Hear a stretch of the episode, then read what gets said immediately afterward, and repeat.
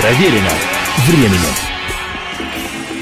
Приветствую всех, я Олег Челап. Это программа «Проверено временем. История одной песни». И сегодня хочу рассказать об интереснейшей композиции великой американской группы Creedence Clearwater Revival «Born on the Bayou» – «Рожденный в Байо».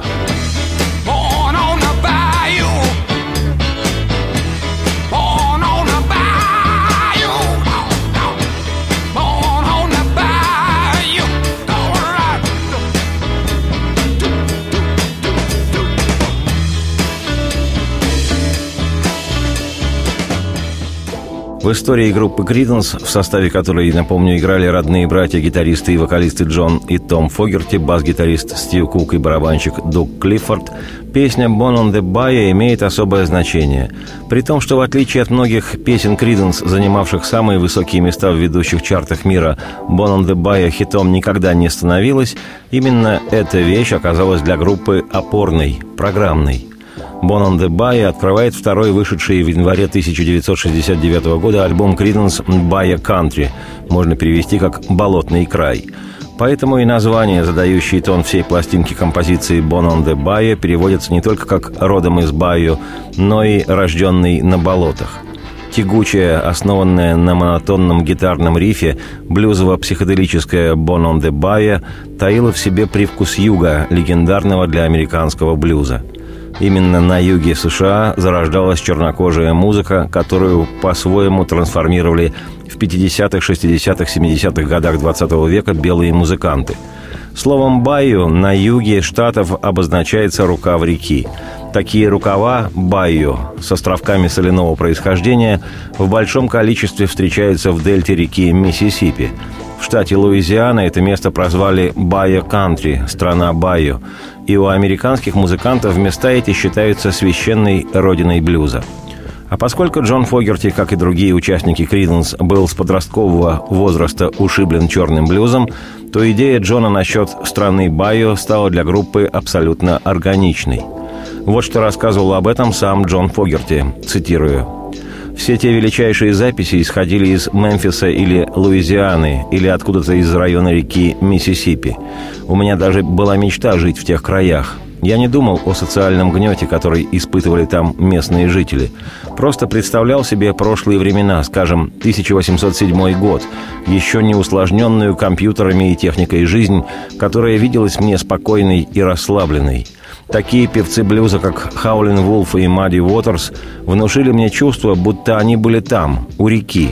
И Карл Перкинс сделал свои лучшие записи у реки в Мемфисе. Я всегда наслаждался народными легендами Юга. Марк Твен, Том Сойер, Гекльбери Финн, река и все такое. Река и юг казались источником, из которого произросли все эти звуки, откуда все и началось. Цитате конец.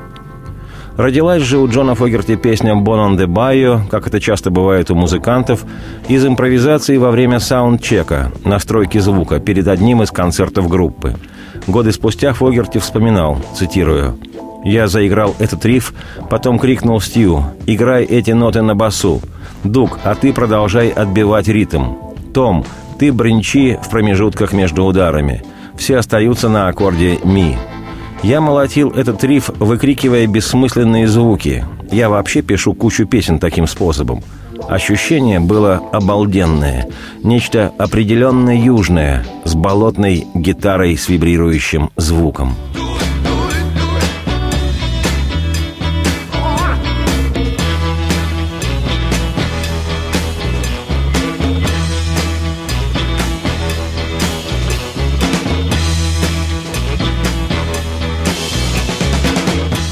1968 году, продолжает вспоминать, пока не начал забывать Джон Фогерти, я написал много песен, одну за другой. Сочинял по ночам.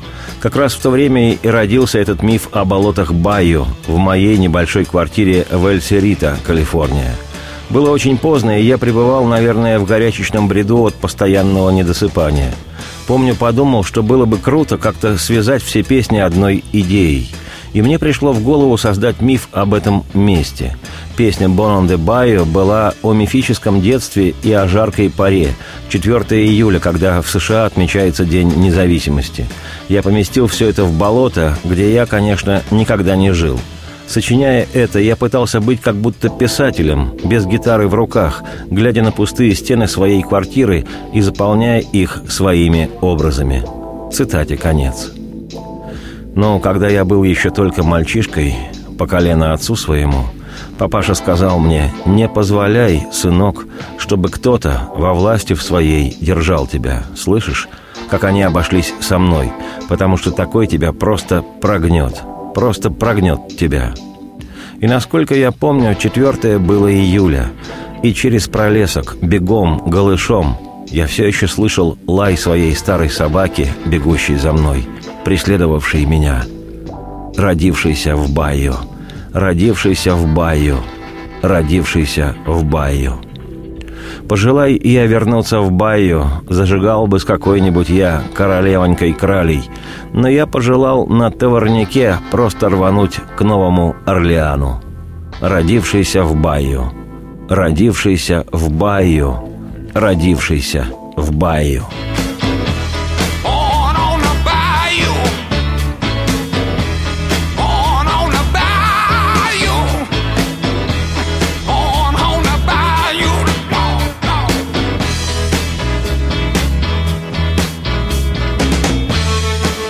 Так была создана легенда Криденс – простые парни с доброго старого американского юга. И легенде этой абсолютно соответствовали и полное стилистическое совпадение, и сценический образ группы, и, что особенно важно, преднамеренно смазанное произношение вокалиста Джона Фогерти в манере чернокожих блюзменов – очень красивая легенда, связанная с песней «Bon on the Bayou», была дополнена самим же Джоном Фогерти в интервью, которое он дал уже годы спустя, после распада Криденс. Цитирую. Когда мы с Криденс только начинали взбираться вверх по лестнице, нам довелось выступать в зале под названием «Авалон» в Сан-Франциско. Мы должны были играть первыми в числе нескольких групп, а это означало, что если они могут настроить свой звук и отдыхать, то наш саундчек был последним – за 10 минут до запуска публики в зал. В общем, у нас было меньше всех времени, и обращались с нами так, будто мы какие-то недоноски. Во время саундчека возникла техническая заминка, и я пока решил попробовать на группе одну из песен, даже скорее некоторое ощущение, и начал выкрикивать нечто бессвязное на один аккорд – и так я пел минуты три, пока звукач или менеджер по сцене не подошел ко мне и не отключил мою гитару со словами «Так, давай прекращай, мы запускаем народ». «И вообще», — добавил он, — «из таких, как вы, ничего не выйдет». Это была проверка на прочность. Думаю, многие на моем месте приняли бы такие слова близко к сердцу. Я же посмотрел ему прямо в глаза. Мне было всего 22, и я был вспыльчив. И сказал, «Эй ты, сукин сын, дай мне один год, и потом увидим» и я смерил его взглядом, словно Клинт Иствуд. Эту вещь мы сыграли в тот же вечер. Цитате конец. Вот так закалялась рок-н-ролльная сталь. А песня «Bon on the Bayou» никогда, в отличие от многих других вещей Криденс, не становившаяся хитом, стала больше, чем хит, корневой системой творчества группы. Да и, как показало время, из Криденс кое-что вышло. Тот менеджер сцены – может умываться и ложиться спать. На ход ноги я, Олег Челап, автор и ведущий программы «Проверено временем. История одной песни», хочу пригласить вас на первые пять минут концерта «Криденс», который состоялся 31 января 1970 года в городе Оукленд, что в Калифорнии – Свое выступление в престижнейшем зале «Колизей» в присутствии восторженной 15-тысячной аудитории Криденс начали именно с песни «Bon on the Bayou». Радости вам вслух и солнца в окна, и процветайте!